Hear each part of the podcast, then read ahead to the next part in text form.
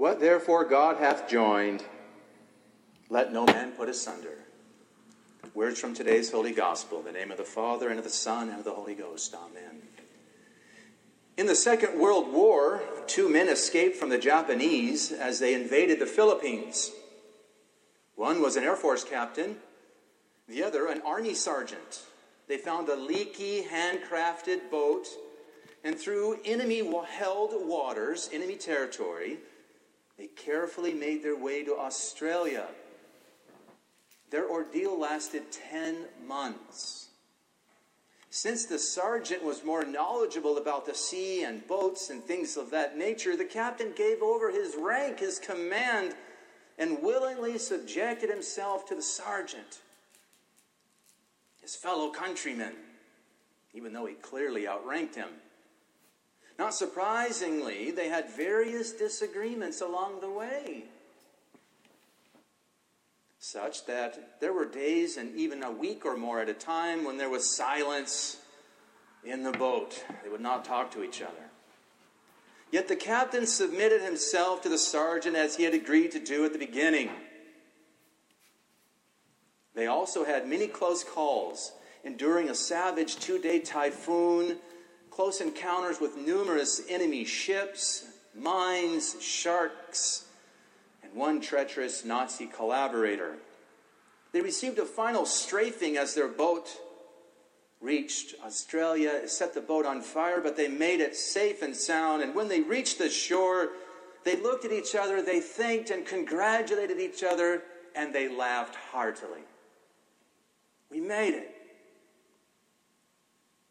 Having reached their destination safe and sound, all the old differences and disagreements melted away and they seemed rather trivial. In many ways, this image typifies married life. Two people, namely a man and a woman, bind themselves to live faithfully together in one boat. Never to leave that vessel, no matter what happens. Always open to new members, open to life, wanting to help God populate heaven, always aiming and rowing for heaven, working for the salvation of those in the boat, children and each other, come what may. At times, the one in charge, the man, the husband, the father, seems a, uh, maybe the least talented of the group maybe the least insightful at times. Yet he's the head of the ship. On the other hand, many times the wife is more talented and more observant in some ways than her husband, symbolized by the captain outranking the sergeant. But according to how God made things, how He made the universe hierarchical, as we heard in the lesson, she submits to the husband in order to make it to the other shore, just as the captain submitted to the sergeant. We have to submit to the system God gave us. It's our hierarchical system. God places the couple in one boat, as it were, because they need each other to reach the distant shore of heaven. Once there, once there, all will be revealed all will make sense. All the differences will melt away. And they'll be filled with joy, such that the wife can say to her husband, I can thank you that I have a strong support in life and that I have such good children. And likewise, the husband can say to his wife, I can thank you that I have had such an understanding life companion and such a peaceful home. But the greatest joy of all will be that they can say to each other, I can thank you that I have attained eternal life. Today, more and more young people, more and more good people are afraid to get married. They do not think they can stay in what appears to be a leaky, handcrafted boat or endure all the trials the sharks, the mines, the waves, the storms, the enemy prowling around in warships trying to sink them and destroy them, false friends betraying them, and most of all, those disagreements and misunderstandings that are inevitable in every marriage.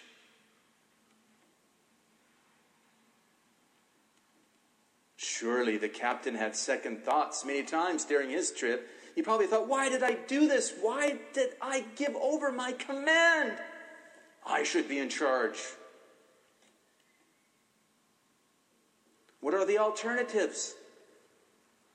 Well, for the captain and the sergeant, it was capture, imprisonment, starvation, torture, and most likely death. If we're going to make it to the shore of heaven, folks, we have to risk something for God. We have to risk something. Today, few women submit themselves to their husbands as the captain submitted himself to that sergeant. Today, few husbands understand what it means to lead a family. What is more, we see around us many good people trying to live a faithful marriage, and yet they end up abandoning ship or sinking, even when this seemed most unlikely at the start. What a couple they made, we say to ourselves. A perfect match. They seem to have it all. What happened to them? What is more, there's a deep mystery underlying Catholic marriages, namely that husband and wife symbolize the union between Christ and his beloved bride, the church. As many are aware, the Holy Church, the bride of Christ, is passing through an unprecedented trial, a passion, a time of great scourging and suffering. And that means that marriages will reflect the passion of the church. Catholic marriages will be under attack. The institution of marriage will be under attack because the church is under attack. So the marriages will reflect the passion of the church. They too will be put to the test for the sake of the church they represent they too are called to fill up in their bodies, in their marriages, even, and their families. Those things that are wanting to the sufferings of Christ for his body, which is the church, St. Paul, Colossians 1.24. How many are prepared for this awesome responsibility? Let's face it, few. Thus, not surprisingly, the institution of marriage and its elevation as a sacrament are undergoing a great trial in our time. As a result, many are fearful of even entering into such a lifelong bond, into what looks like a leaky, handcrafted boat, only to enter upon rough and hostile seas filled with enemies and dangers. Again, we must risk something for God. Why? Because God will supply. He will not let you down. He wonderfully provides the solution to this problem. He knows our weaknesses. He shows us what to do such that we can stay in the boat, come what may, and make it to the shores of heaven together, come what may.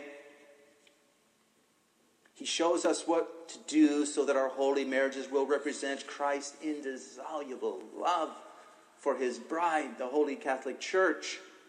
And the solution is very simple you do what He does. Well, what does God do? Before answering that, we must recognize that God loves us so much that He married us. He married us in Christ. So wonderfully and mysteriously uniting our human nature to His divine nature in one person. That's called the hypostatic union. In the person of the Word, the Son of God, He united the divine nature and the human nature. This hypostatic union of God and man in Christ is the bond of perfection, an indissoluble bond. This is the New Testament. This is the new covenant. Well, what does God do with his covenants? He puts them in arks. What does he do with this perfect marriage bond? He places it in the living ark, in the living womb of the Blessed Virgin Mary. It's what Christmas is all about. When St. John looked up at the shore of heaven and it opened up before him, you can read about it in the Apocalypse, chapter 11, verse 19. What did he see? Heaven opened up. He saw the Ark of the Covenant in heaven. Folks, that's not the wood crafted box overlaid with gold made by Moses. That's the living body of the Blessed Virgin Mary. It's the Assumption. Think of Our Lady of Guadalupe. 1531, she came to Mexico with Jesus in her womb. Living ark. So, what does God do? He places His covenants in arks for safekeeping. He did this symbolically in the Old Testament by placing the very heart of the Old Law, the Ten Commandments, in the Ark of the Covenant made by Moses that was lost on Mount Nebo in a cave. 2 Maccabees chapter 2. You can read about it. Previous to that, there was Noah's Ark. It survived the flood. We must imitate God by placing our covenants, our baptismal vows, our marriage vows, for me, my religious vows, our priestly vows, we place them in the ark for safekeeping, and the Lord will be there with them. How do we do this? By total consecration to Jesus living in Mary. Think about it. The ark, as St. John saw, is in heaven. It's assumed into heaven, body and soul. The devil cannot touch its contents. If ever he tries, Genesis 3:15 is fulfilled. He gets his head crushed. Also, not to be forgotten, St. Joseph is the human spouse of Mary. He that is called the terror of demons and the defender of Holy Church, and he will be around to protect her and everything she loves. Everything that she has protection of. everything she holds dear. For maximum protection, this consecration should be renewed daily by meeting before the ark frequently to keep it active.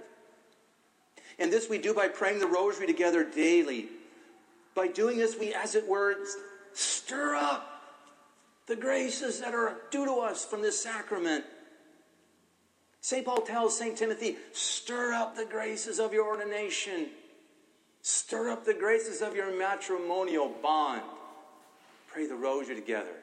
Come before the ark. And you will receive the graces you need. Stir up the graces that belong to us. If we do this, some amazing things follow.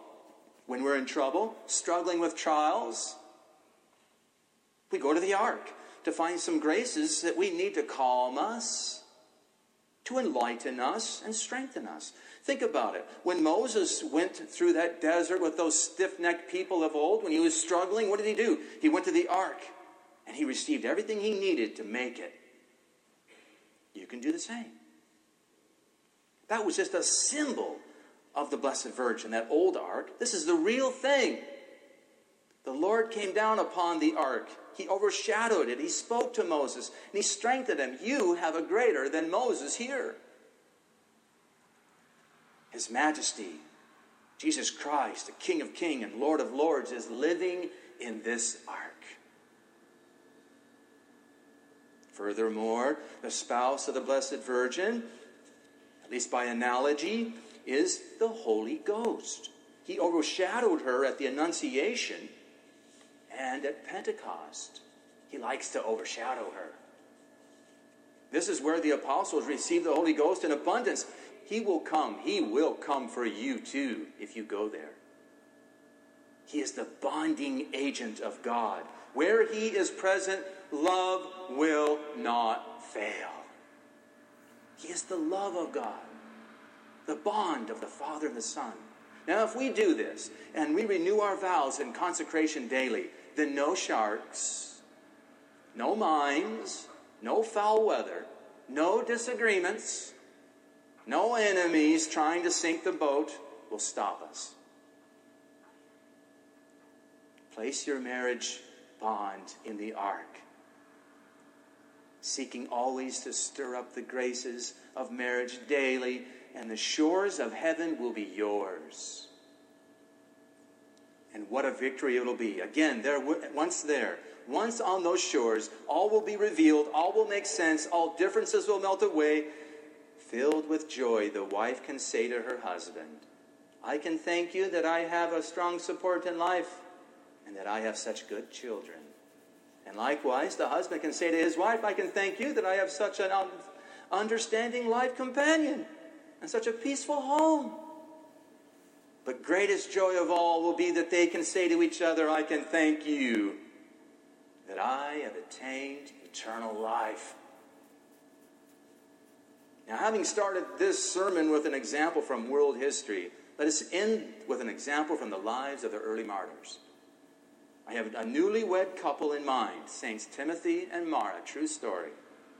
They died in mid December in the 300s. At the turn of the fourth century, This is their story. It's happened in the Middle East. Timothy was married, he was a lector.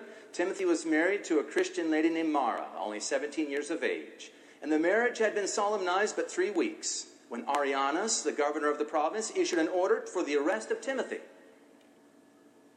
Maybe we'll be getting some more of those soon. Huh? Who had been represented to him as one of the greatest enemies of the gods. You're an enemy of the state. When the latter was presented, Arianus said to him, Art thou not aware of the edicts of the emperors against those who refuse to sacrifice to idols? You mean you don't accept homosexual unions? Timothy answered, I'm aware of them, but would rather lay down my life than commit such an act of impiety. Then said the governor, We shall put thee to the torture, and hear how thou wilt speak during the infliction. The saint resolutely refused to comply, and the barbarous tyrant caused many horrible tortures to be visited upon Timothy. Seeing, however, that torments had no effect on him, he sent for Mara and told her that she alone could save her husband from death as by her tears she might induce him to sacrifice to the gods. She went accordingly to the place, and seeing him so piteous, in so piteous a condition, endeavored to induce him to give in. It's not that big of a deal, Timothy. Timothy replied, How is it possible, O Mara, that being thyself a Christian, Instead of animating me to die for the faith, thou dost tempt me to abandon it. And thus, to obtain a short and miserable existence here, expose myself to never ending pains of hell. Is this then thy love, O Mara? Is this not precisely what most Catholics are doing today? Trying to get their fellow Catholics to give up, calm down, stop fighting the world, the flesh, and surrender. It's not that bad. Let them have their unions. Get fixed, either temporarily or permanently. We've had enough children. It's not about populating heaven, it's about having fun here on earth. Mara was instantly converted by this rebuke from her head, and casting herself on her knees, besought her blessed Lord with many penitent tears to forgive her. She then asked pardon of her husband and exhorted him to remain firm in his profession of faith, expressing at the same time a desire to sacrifice her life in atonement for her fault and be the happy companion of his martyrdom. Timothy, much consoled by the repentance of his wife, told her that her last words had caused him to forget his past sufferings, and that she should forthwith return to the governor to retract her first step and express her desire of dying for Jesus Christ. Mara at first was afraid to trust her own weakness but Timothy prayed for her so effectually that the Lord granted her grace and strength to execute the orders of her pious husband. The governor, surprised at her sudden change, endeavored to dissuade her from her holy purpose by promising to obtain for her an advantageous match. I'll find you a rich husband. But Mara replied that after his death, or after the death of her husband, she would have no other spouse than Jesus Christ. Hereupon, Arianus caused her hair to be violently pulled out, her fingers cut off, after which she was too, she too was horribly tortured, from which, however, she came out amazingly uninjured. God healed her. Arianus was so much affected by this miracle that he converted some days later. But in the meantime, he sentenced them both to be crucified. While she was proceeding to the place of execution, her mother, shedding many tears, embracing her, but the saint, freeing herself from her parents' embrace, hastened to the cross. Husband and wife were crucified, one opposite the other, and they encouraged each other from their crosses with the hope that they would soon be united to Jesus in heaven. And they died, and they became saints. Now they're able to say to each other, I thank you that I have attained eternal life. In the name of the Father, and of the Son, and of the Holy Ghost.